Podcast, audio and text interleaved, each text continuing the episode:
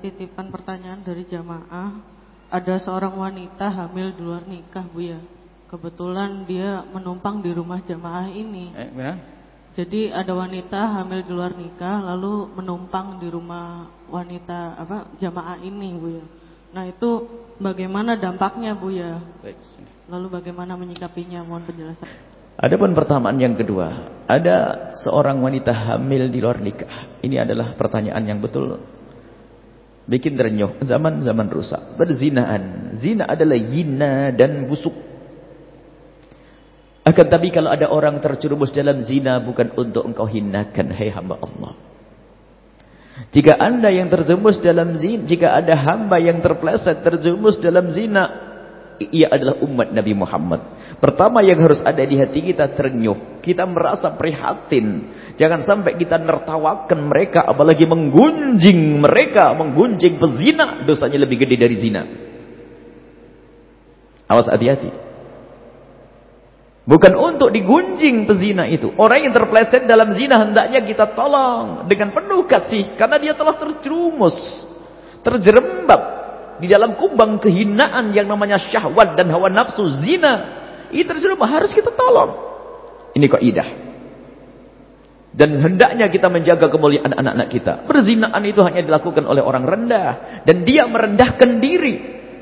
Zina itu bagi orang mulia itu mustahil pada zaman Nabi Sallallahu alaihi wasallam ada Nabi di saat berbaiat kepada para wanita. Nabi Muhammad mengajak baiat, "Hai wanita-wanita, berbaiatlah kepadaku." Baik ya Rasulullah. Untuk apa? Untuk engkau tidak mencuri. Baik. Untuk tidak minum minuman keras. Baik. Untuk tidak berzina.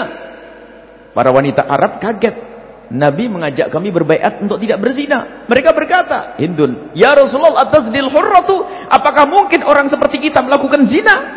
Jadi zina itu tidak kebayang bagi orang mulia. Gak kebayang bingung di saat diajak beat untuk tidak berzina. Gimana mungkin berzina? Karena kemuliaan bagi mereka adalah betul-betul dijaga, kehormatan. Jadi orang terjerumus dalam zina adalah rendah. Karena rendah jangan direndahkan lagi, akan tapi perlu ditolong. Rumah Anda dimasuki oleh orang yang hamil luar nikah. Apakah ada efek kepada kelingkungan? Tugas Anda adalah untuk menutup aib tersebut. Didik dia dengan baik. Tutup sampai dia lahir. Kalaupun anda tidak mampu, kearahkan ke tempat lain. Jangan sampai terungkap kasus perzinaan tersebut. Harus ditutup.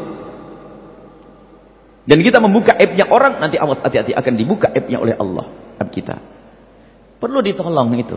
Bukan untuk kita ramaikan di kampung. Bukan kalau ada orang terjerumus dalam zina.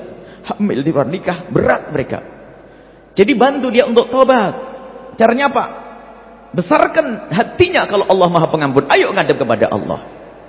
Kalau dia kita hinakan di kampungnya menjadi wanita hina. Sehingga karena dia sudah dihinakan di masyarakat dan kampungnya. Tobat susah. Kenapa? Pun orang sudah tahu kalau saya hina. Malah dia mudah untuk berzina. Bahkan mungkin keluarga kita pun diajak zina sama dia. Hati-hati. Kalau anda merendahkan perempuan berzina. Bisa saja yang diajak zina adalah suamimu. Wahai para wanita. Karena apa? Engkau merendahkan dia. Dan dia sudah merasa dirinya rendah. Tidak peduli siapa pun. Yang penting aku akan melakukan zina. Pun di kampung aku sudah dikatakan zina. Maka hati-hati. Jangan membuka aibnya pezina. Tutup aibnya orang berzina. Nah, tutup aibnya orang berzina. Kemudian yang kedua, jika anak tersebut tahu ibunya pezina, mudah menjadi pezina. Karena apa? Kalau dia dihadapkan kepada satu tantangan, misalnya syahwat dan hawa nafsu ingin melakukan zina, dia ingat ibunya. Eh, ibuku juga begitu, ngapain saya tahan-tahan? Apalagi di saat dia merasa rendah, psikologinya terganggu, sehingga dia akan mudah merendahkan dirinya. Akan tapi jika anak tersebut lahir, kita kemas bahasanya dia adalah dari ibu yang mulia, ibu yang baik, maka dia besar hatinya dan bisa terjaga. Ini adalah pekerjaan besar. Awas, jangan membuka aibnya orang berzina. Jangan menceritakan dan jangan menggunjing dan itu adalah dosa. Nabi wasallam ada orang ngaku zina kepada Nabi wasallam. Ma'iz ya Rasulullah halaktu wa qad zanaitu ya Rasulullah aku telah berzina. Nabi menutup la'allaka lamasta. Mungkin kau hanya menciumnya. Tidak ya Rasulullah aku melakukannya. La'allaka qabbalta. Mungkin kau menciumnya saja. Tidak ya Rasulullah aku melakukannya. La'allaka fakhatta. Mungkin tidak sampai masuk. Ya Rasulullah aku melakukannya. Baru dicambuk, baru dirajam oleh Nabi wasallam. Jadi Nabi pun berusaha untuk menutup aib. Jadi jika teman tadi yang dimasuki oleh wanita hamil luar nikah hendaknya segera ditutup dan diajari untuk tobat. Ditutup dan diajari untuk tobat sampai dia tobat. Karena dia adalah umat Nabi Muhammad sallallahu alaihi wasallam. Jangan sampai dia terus terhinakan dengan perzinaan, kadang tidak mengerti. Tidak ngerti solusi, termasuk orang tua kadang. Menemukan anaknya hamil di luar nikah. Menemukan anaknya hamil di luar nikah. Karena dia tidak punya ilmu, langsung laki-laki yang menghamilinya dicari. Dengan alasan kau yang berbuat, kau yang bertanggung jawab.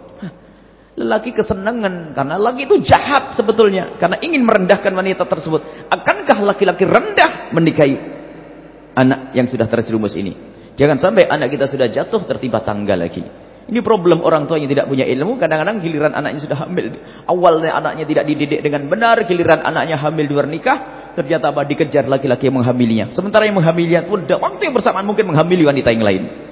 Na'udzubillah. Pilihkan pasangan yang benar. Biarpun anak kita sudah terjerumus dalam kehinaan, naudzubillah. Semoga anak kita tidak. Biarpun anak tersebut terjerumus dalam kehinaan, bukan berarti dia harus kita hinakan dengan laki-laki hina. Tetap kita didik dia sampai tobat untuk mendapatkan laki-laki yang mulia. Dan ini tugas para ulama-ulama, tugas orang-orang besar. Dan anda pun akan menjadi besar kalau punya bisa menjalankan tugas hebat semacam ini. Wallahu a'lam bishawab.